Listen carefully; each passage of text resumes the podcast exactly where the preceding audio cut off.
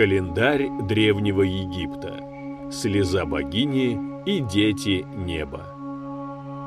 Египет – дар Нила. Прекрасные храмы, гигантские гробницы, богатая мифология и просто помешанная на загробной жизни религия. Все это благодаря разливам и вопреки разливам. Река вдохнула жизнь в древнюю цивилизацию, и река же подтолкнула ее к созданию календаря. О том, как так вышло, расскажет подкаст. Григорий против Цезаря. Простой подкаст о том, почему календарь такой сложный. Представьте, что вы с соплеменниками живете кочевьем и добываете еду в саванне но климат начинает меняться, вас гонит наступающая пустыня, и вы спускаетесь в болотистую долину. Когда-то собиратели перешли к оседлому образу жизни, став земледельцами и скотоводами. Свою землю они называли кемет, что значит «черная», то есть черная плодородная земля долины в противовес красной земле пустыни. Вся жизнь и развитие Черной земли строится вокруг Нила. Его разливы могли быть слишком сильными, затопляя жилища и разрушая каналы, или слишком слабыми, давая недостаточно влаги и порождая засуху и голод. В египетском языке для Нила не было специального названия. Его именовали просто Итеру – река. Со временем люди научились увеличивать площадь посевов. Для этого пришлось рыть каналы, строить дамбы и делать пруды. Время сельхозработ целиком зависит от разливов, поэтому так важно было научиться определять этот момент.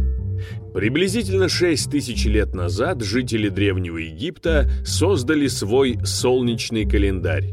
Солнечный календарь значит, что главным для него являются времена года, а на фазы Луны он не обращает внимания.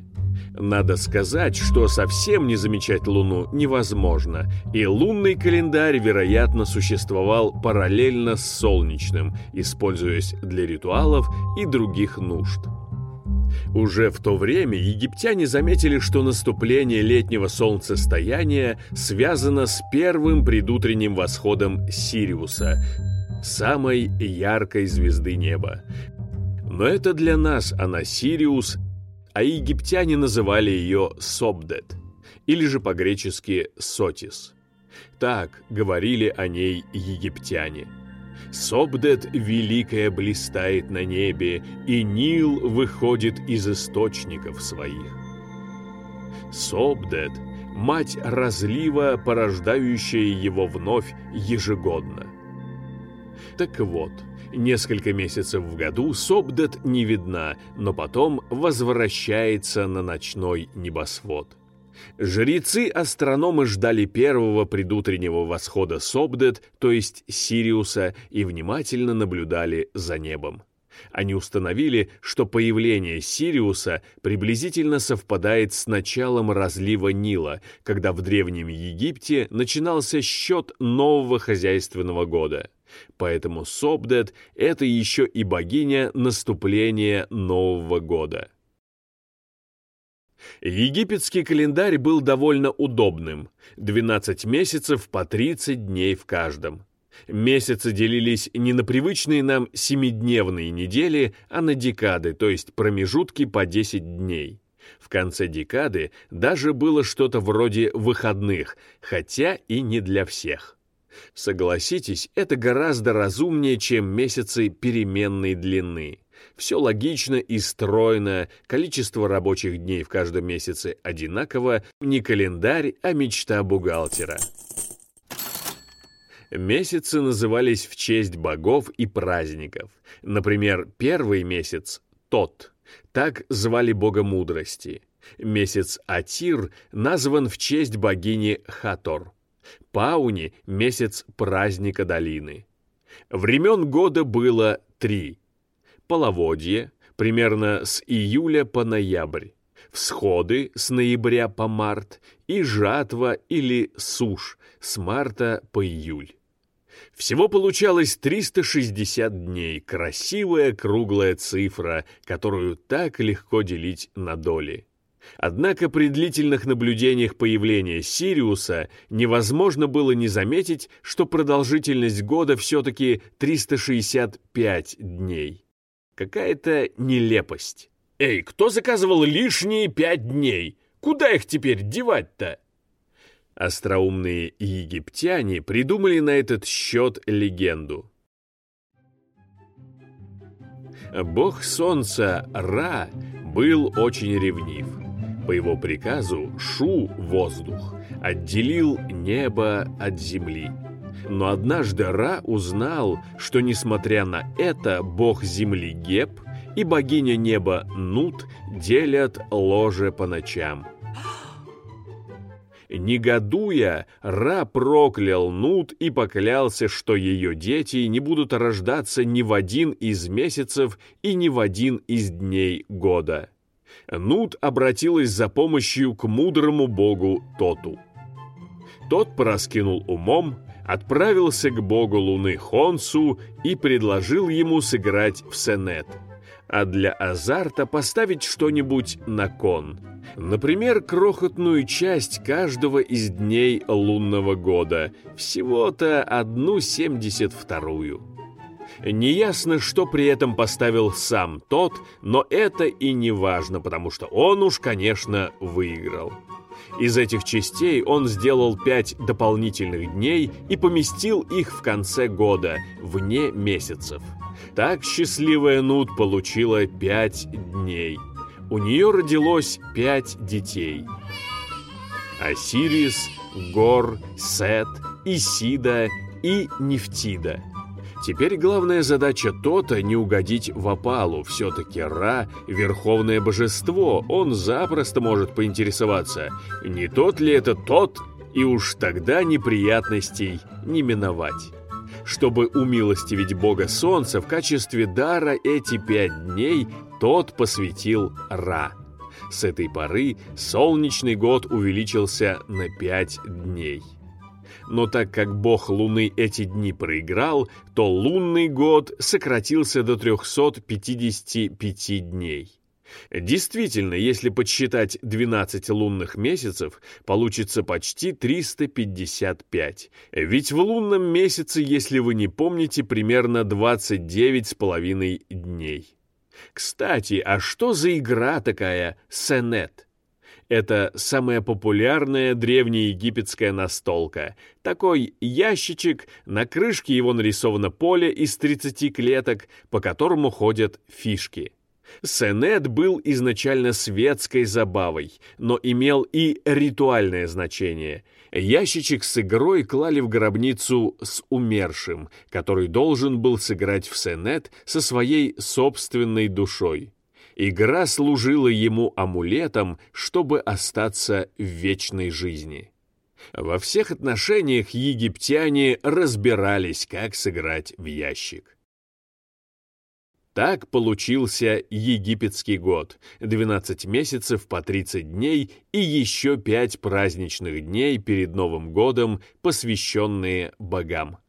Однако, как мы с вами понимаем, год длительностью в 365 дней тоже не совсем точный. Он накапливает ошибку в один недостающий день за 4 года.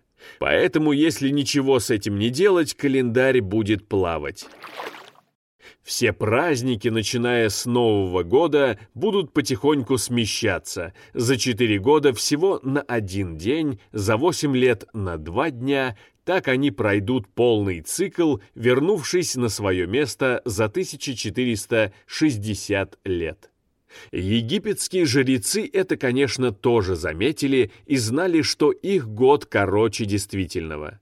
Цикл в 1460 лет называется сатическим, время, через которое Сотис будет вновь появляться на небосклоне в начале года, то есть в первый день первого месяца или первого тота.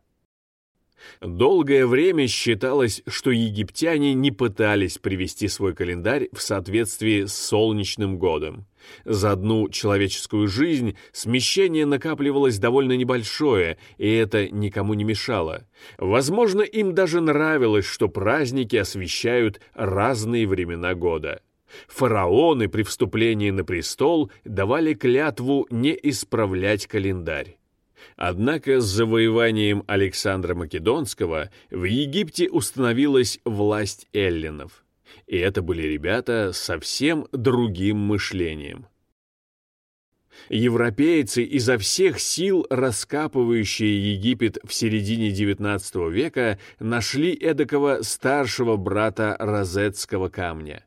Текст на нем вырезан троекратно, на древнеегипетском, иероглифами и упрощенным письмом, и бинго для лингвистов на греческом.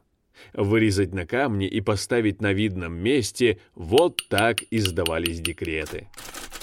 Так о чем говорит нам этот камень, так называемый Канопский, по месту издательства «Декрет царя Птолемея III Эвергета» от 238 года до нашей эры?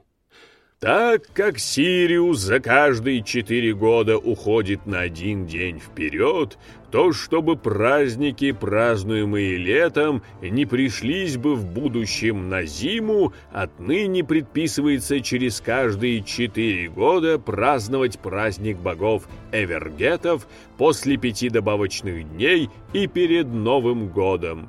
Пусть всякий знает, что прежние недостатки в счислении времен года отныне верно исправлены царем Эвергетом. Боги Эвергеты — это царь Птолемей III Эвергет и его жена Береника II. Кстати, созвездие волосы Вероники названо в честь ее косы. Прославление правителей как богов — традиционное для Египта явление. Эвергет же по-гречески значит «благодетель». Бог-благодетель, очень приятно. Что решил сделать рациональный Птолемей III? Ввести дополнительный день в каждый четвертый год. Отличная и такая понятная нам с вами идея. По сути, он ввел високосный год, хотя само это слово появится позже, но об этом в выпуске про календарь Рима. Птолемей III хотел, посеяв разумное, сделать свое имя вечным. Однако ж реформа не увенчалась успехом, встретив сопротивление консервативного жречества. Вот так неуважительно обошлись верноподданные с живым богом-благодетелем. Не всегда рациональное побеждает в людях. Иначе в Египте был бы принят календарь, равный по точности юлианскому, за два столетия до Юлия Цезаря – этот календарь все равно пришел в Египет, но уже с властью Рима. Живые наследники египетского календаря – это календари коптов и эфиопов. В них и сейчас месяцы по 30 дней плюс 5 дней в конце года, а названия месяцев похожи на древнеегипетские. Коптский праздник «Ночь слезы» празднует начало разлива и уходит корнями в миф о супругах Осирисе и Исиде. Осирис невероятно важный бог для египтян. Он создал цивилизацию, дал людям законы, научил сеять зерно и возделывать виноградную лозу. Вероятно, все это про него додумали уже греки, смешав его образ с Дионисом. Но такова уж судьба богов и мифов вечно смешиваться друг с другом и меняться. Брат Осириса, коварный Сет, владыка воровства и князь обмана, мечтал отобрать у него власть. Однажды Сет устроил праздник для богов и обещал подарить ящик, украшенный золотом и каменьями, тому из гостей, кому он придется в пору. А так как Сет втихаря измерил брата, то именно Осирису он подошел. Этого и дожидался вероломный Сет – как только Осирис залез, Сет тотчас же захлопнул крышку, завязал ремнями и выбросил Осириса в Нил. По всему свету ищет Исида своего погибшего брата, возлюбленного супруга, и горько плачет.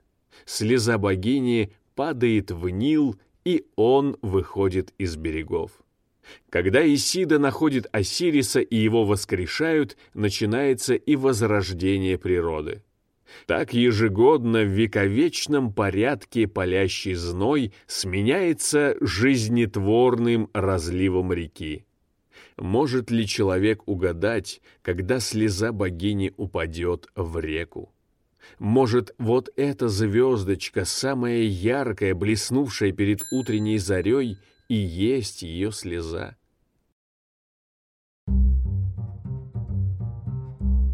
Что с ежегодными разливами Нила в наши дни?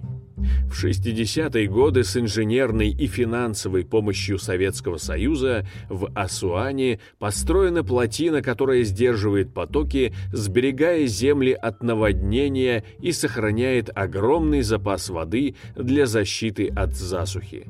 Благодаря орошению в Египте ежегодно снимают по два урожая – на плотине работает гидроэлектростанция, дающая 10 тысяч гигаватт-часов энергии в год. Великая река продолжает питать жизнь людей. Из-за прецессии, то есть смещения оси вращения Земли, в наши дни появление Сириуса попадает на другие даты. Олицетворение природы, вечно зеленый Осирис, цветет круглый год, а Исида больше не плачет. На этом все. Живите вечно, любимые птахом. Встречаемся в Междуречье в следующем выпуске. В описании выпуска вы найдете название книг, где можете узнать больше интересного о жизни, религии и астрономии древних египтян. Не удивляйтесь, если увидите в них разные, порой противоречащие друг другу версии событий. Сведения о столь древних временах не просто толковать, и ученым приходится строить догадки. Выпуск готовили автор текста и продюсер Белла Юрьева. Текст читал Александр Стефанцов. Обложку рисовала Ася Дыро. Григорий против Цезаря. Простой подкаст о том, почему календарь такой сложный. Какова история календаря? Кто и когда придумал високосный год? Когда же правильно праздновать Рождество? У кого два новых года? И почему такая бытовая вещь, как календарь, связана с космосом? Египет, Шумер, Рим и Россия рассказываем по порядку.